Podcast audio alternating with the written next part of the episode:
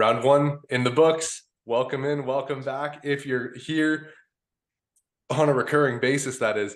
Uh, if it's new for you, welcome in. Connor O'Neill joining me live once again. Uh, Wade Zanketta as usual. Connor, had three games this weekend. We can spend a bit more time talking about what the hell went down. But I kind of want to start with the Laurier Golden Hawks.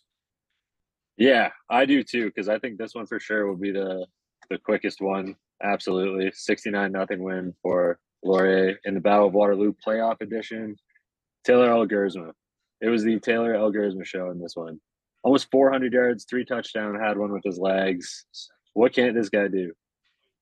Every running back had a day as well. Tanner Nelms nine for one fifty five. Quinton Scott ten for ninety and the GRT, GRT. 13 for 84, each one registering a touchdown. Um, but no, like you said, this was all about Elgersma. 20 of 22 through the air. Eight of those for 150, basically 150, 149, and two touchdowns to Ethan Jordan. Other receivers in this one that had big days. Quinton Scott, again, not a receiver, but a running back. Made Yeah, he most of took his a, two opportunities. he took a 68 and 53 yarder to the house. That was uh he made one guy miss and it was just clean sailing. I, I do have to say though, for this team, uh the Laurier Golden Hawks, a little pissed off after last week's loss, it looked like, and it really looked like they had an emphasis on coming out fast. We we know it took them a whole half to get going the week prior. Three touchdowns in the first quarter.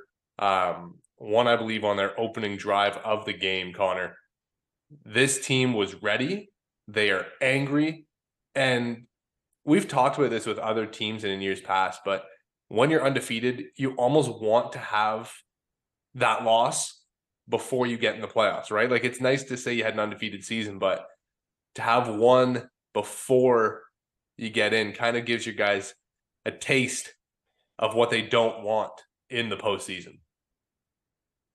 No, I, I completely agree. I think uh, it was a bitter pill to swallow in the in the loss to Western, but I definitely think there is a, a learning opportunity there. And I mean, should it happen, I think it'd be a great game. But I don't know if Laurier is a team that anybody, not even just Western, but anybody wants to see in the playoffs right now because they're they're certainly rolling. They look uh, mighty angry, like you said, after the the loss going into the playoffs to Western. I'm excited to see it again this weekend with their matchup coming up against the Windsor Lancers. I think that's going to be a really fun game. Yeah, now these two teams did match up a couple weeks ago, and it was all Golden Hawks, but um, Laurier certainly clicking at a different level than what we saw during the regular season. Like we didn't see this outside of the Guelph game, but the defense showed up, special teams showed up, and of course, Elgersma, as we mentioned, definitely showed up on the day. All right, where do you want to jump to now? Do you want to go to the Limestone City? Yeah, let's let's talk final some game of the season? let's talk some ground game and defense, man. Because as nice of a game as Russell Weir played, and I think this was his best game as a starter. Um, 13 of 19, 222 yards. The interception was the only point where, you know what, they were in control. They were driving, they had all the momentum, and he makes a great play, escapes the rush, rolls out, and then just lets one go. And I was standing with Tanner DeYoung on the sidelines as we're watching, and he goes, Oh, that did not come out the way he wanted it to. And it just kind of floated up into the air for the interception. But other than that, he controlled the game.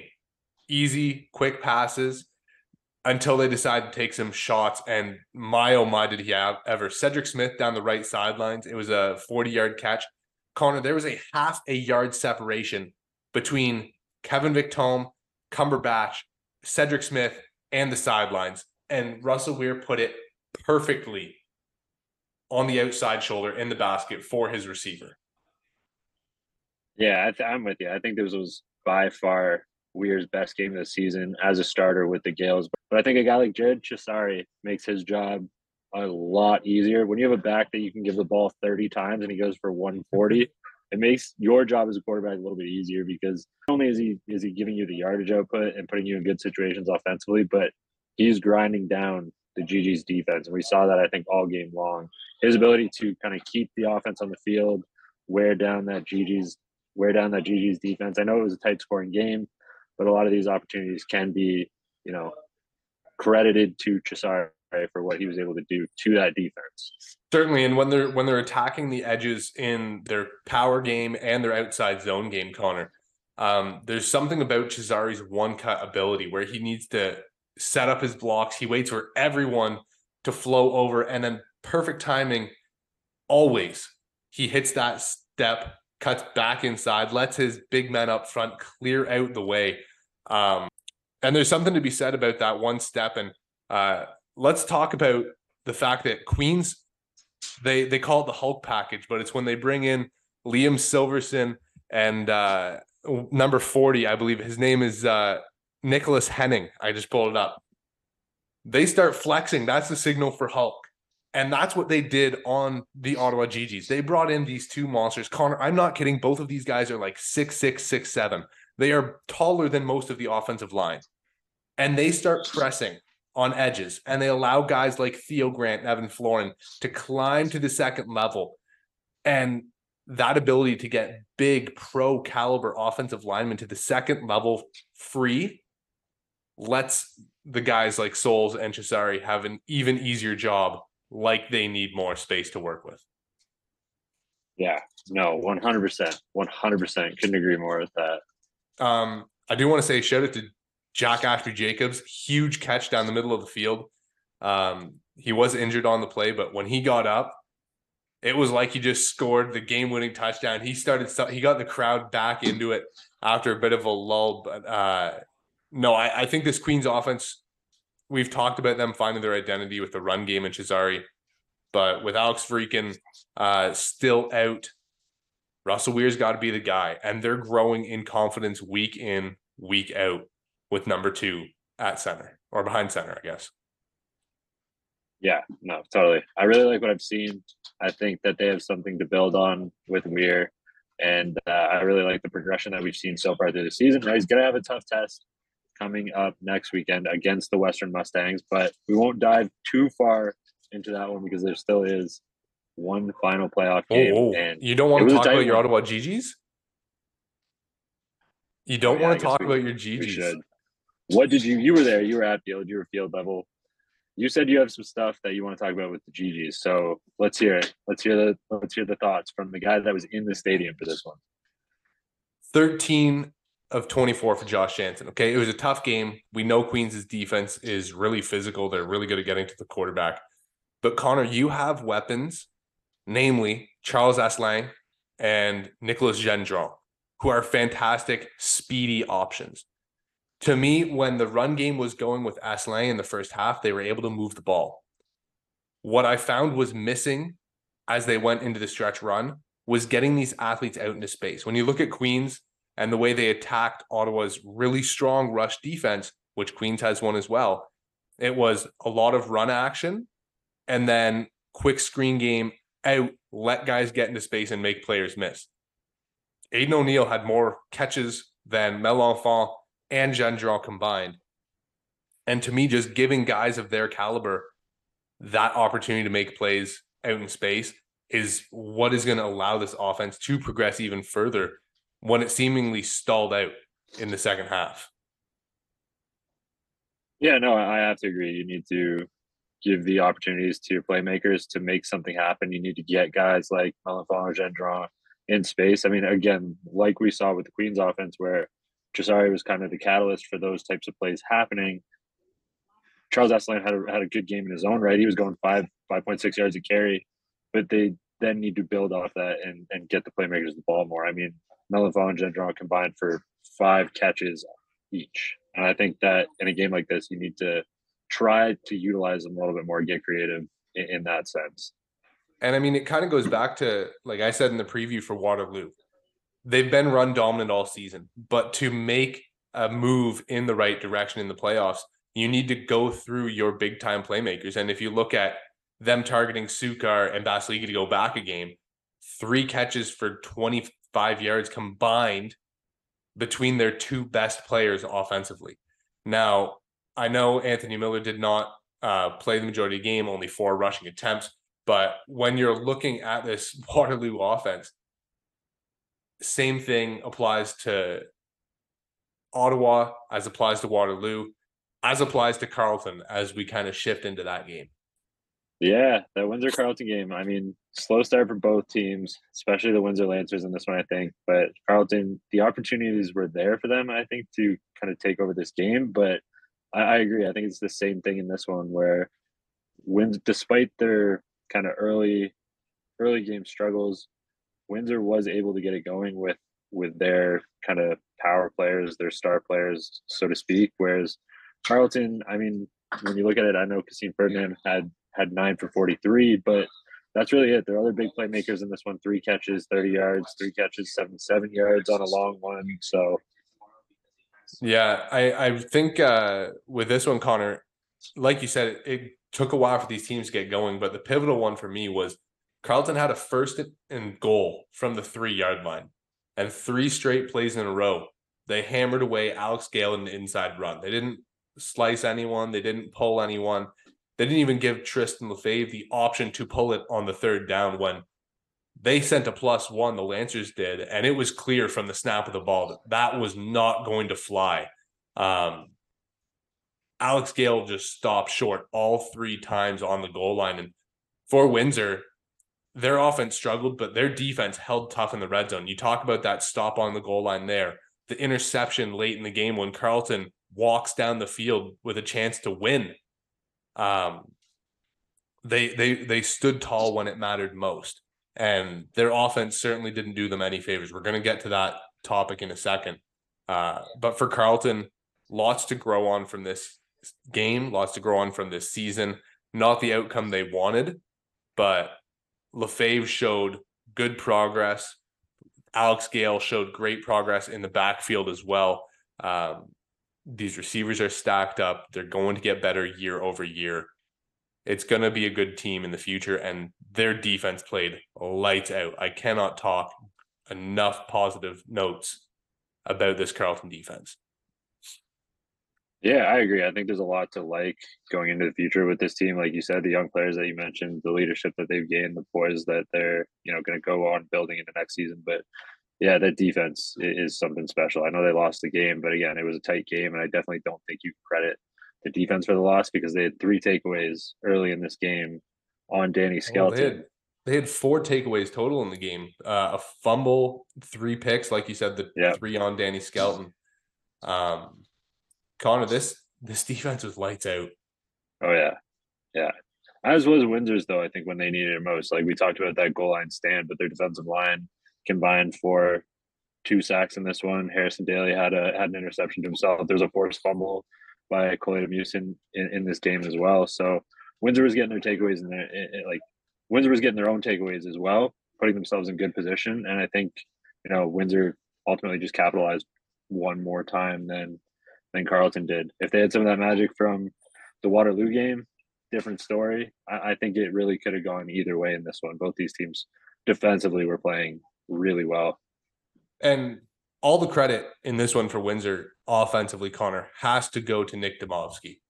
I mean, Danny Skelton, three interceptions, uh, six, nine to 15, which doesn't sound too bad, but the three interceptions were killers. Yeah. Um, I believe he was also the one that coughed up the ball on the phone. Oh, sorry, Brady Lidster was um on the block kick, but they uh they tried to run the ball wasn't as successful as they're used to. And Danny Skelton really just uh, choked this one as much as he could away. And Nick Domovsky came in when it was tight, when it mattered, four or five, 89 yards, a touchdown, and it gave the Lancers all they needed to change the outcome of this one. Yeah, that's a the the decision to go with Nick Domovsky is is a tough decision, not only for you know your coaching staff, your quarterback, for Domovsky himself. But you're right, like he he stepped up when four or five delivered the touchdown when they needed it. I think asking him to do what they did, as hard as it was, I mean, it shows the character of a guy like Domovsky and honestly Skelton too, because that's a hard situation to have to deal with for yourself as the starting quarterback. You know, you're not having the game that you want to be having, but uh, you know, he was still his his. What am I trying to say? Boys. But no, but on the sideline as a teammate, like it's not like he was kicking his helmet around, head down on the bench or anything. Like obviously there was still you, you saw that he still wanted to win the game and was was happy for Domovsky when he was making the plays. Yeah, no, I I really credit JP or Circelli, the coach of Windsor, for making this choice. Um, but it brings up some questions for next week as they have to host or go to, sorry, those pesky Laurier Golden Hawks. Are you going to double down with Skelton after a three interception performance? Um, or are you going to go to Domovsky, who who finished strong on the day? I, I don't know, but uh, for Windsor, I think this was more of a survive and advance moment than anything. I mean, talk about Carleton's defense with uh, Louis Laveau and Agamudu. Connor, Giovanni Cunningham had one catch. It was uh, a really good day for Carleton's defense. A tight game. If you love defense, this week, except for the Laurier game, was all for you. Um, next week, we've got semifinals. We're up. We're ready. Two two more to go in the OUA slate before we get to decide who's fighting for the title. It's gonna be exciting. It's gonna be an exciting. It's gonna be exciting. It's gonna be a great weekend of football. There's good matchups, as we said. Queens will be taking on the Western Mustangs. Windsor playing those Laurier Golden Hawks who are coming off that big win. Another difficult defensive challenge for Windsor, and I think it's that's going to be a really good defensive game. Not to get too far ahead of myself on these, but you know I don't get to join you during the week anymore, so I got to say my piece where I can get it in. All right. Well, that's it for our recap this week. Enjoy the week as usual we will catch up multiple times throughout the week. I know I missed Thursday last week, got a little busy, but there were some good games. So stay tuned for later this week. Maybe Connor's going to be on the Tuesday episode. We don't know. We don't know. As always, at Connor O'Neill, at Wade Zang, at CF Perspective, your home for OUA football. Check us out as we head down the home stretch.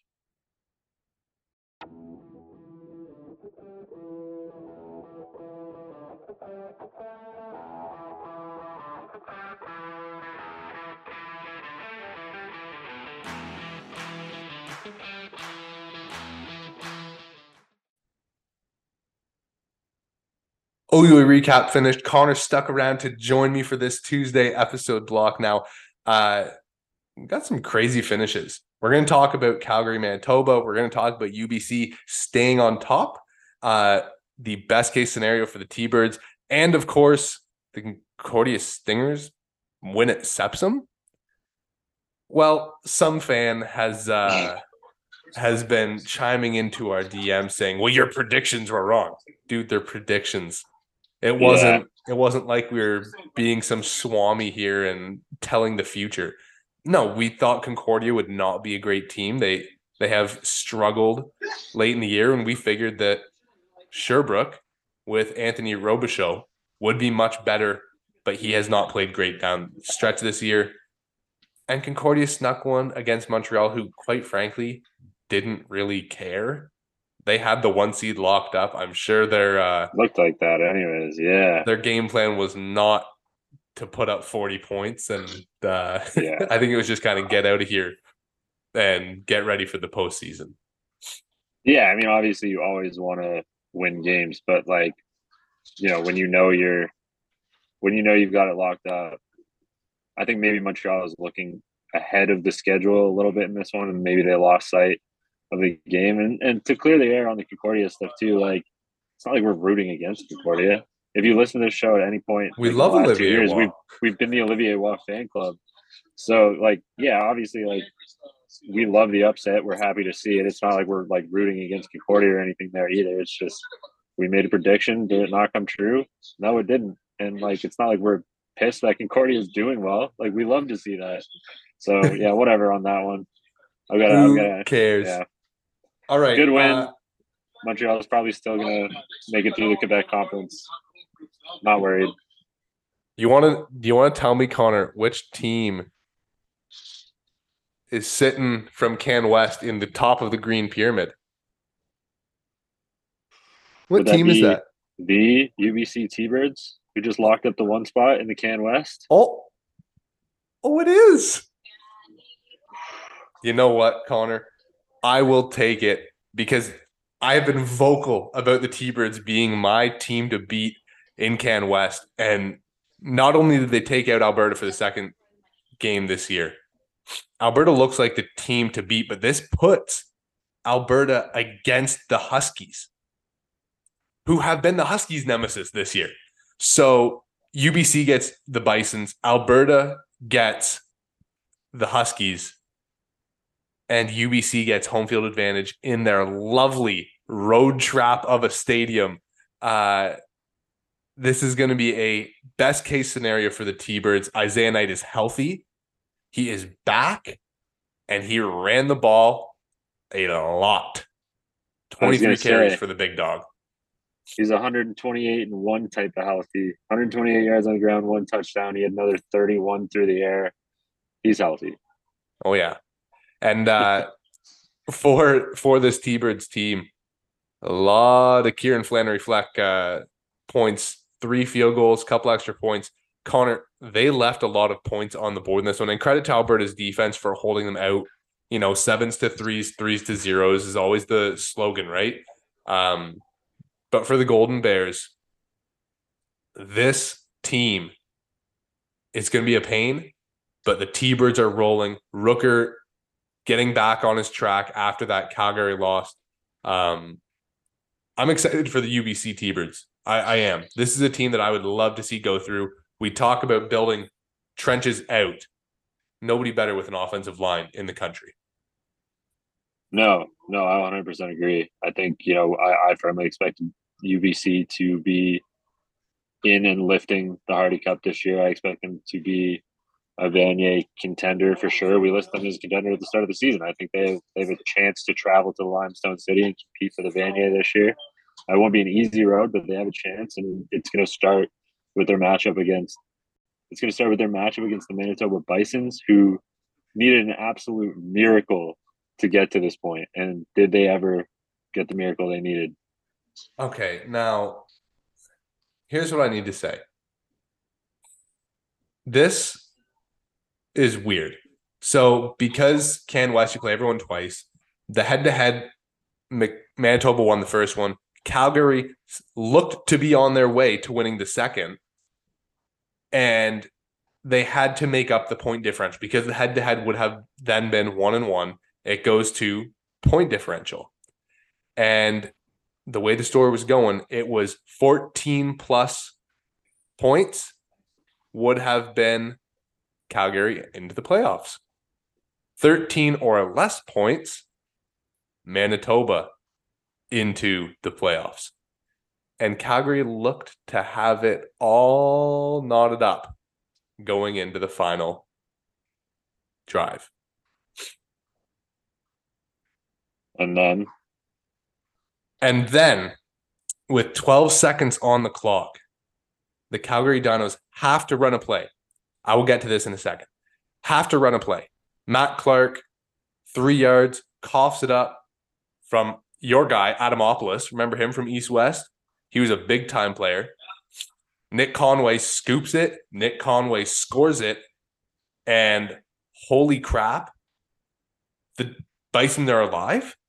So they go for two they get the two point convert and put themselves into playoff range. Now I I'm not sure why they went for two because the 14 points would have already been elapsed uh, if they had kicked a single extra point, right? Like it would have been 13 points would have been good enough to put them in. Um, but they go for two, get it, and advance. Now, a lot of people have been saying this is an all-time Mario Cristobal play call when you could have kneeled it out. No, okay. Canadian football, you get a play when there's zeros on the clock. If you are down before zeros, Manitoba has a pocket timeout. If you take a knee, you run off one second. Manitoba calls a timeout, and now you're punting with 11 or 10 on the clock.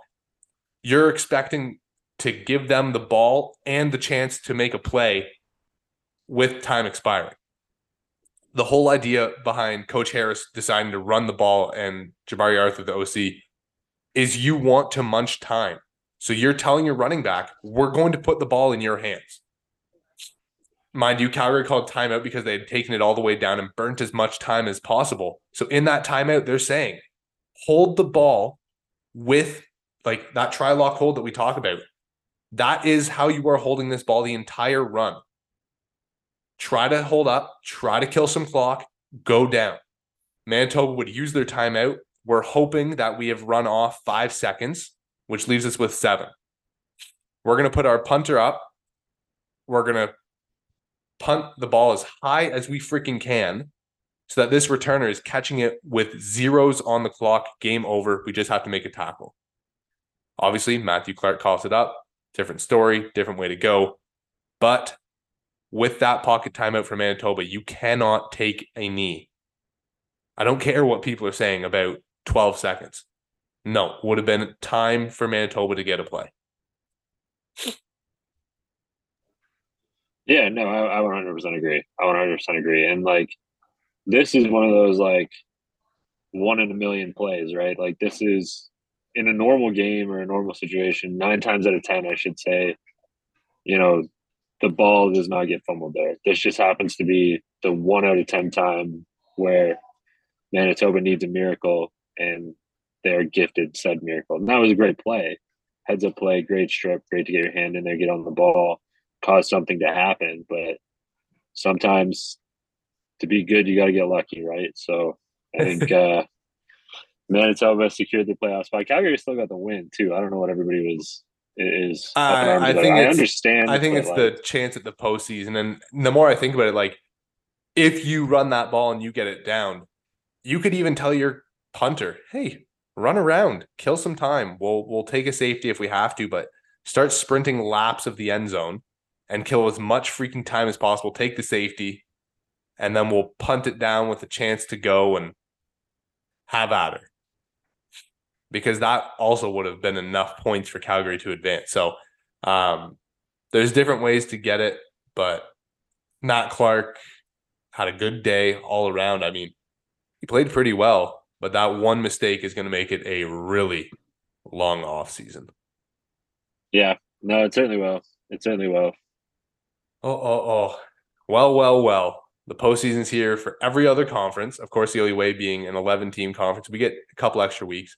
Um, but Connor, it's good to have you for the Tuesday episode. Happy we've got back. we've got playoffs galore on Thursday, so stay tuned. I will be giving picks. I will be breaking it down. The matchups that are at hand: X St. Mary's, Montreal against McGill, Queens Western, Windsor Laurier, Bishops Mount A, Laval Concordia, and of course, T Birds, Bisons, Huskies at Golden Bears. Best of luck. Enjoy the week wherever you're doing, however, you may be enjoying your Halloween. If you're handing out trick or treaters, go as a referee. They are often scary. Um, sorry, zebras. You guys kind of get the butt of that joke. But uh, at Wade Zank, at Connor O'Neill, enjoy your week.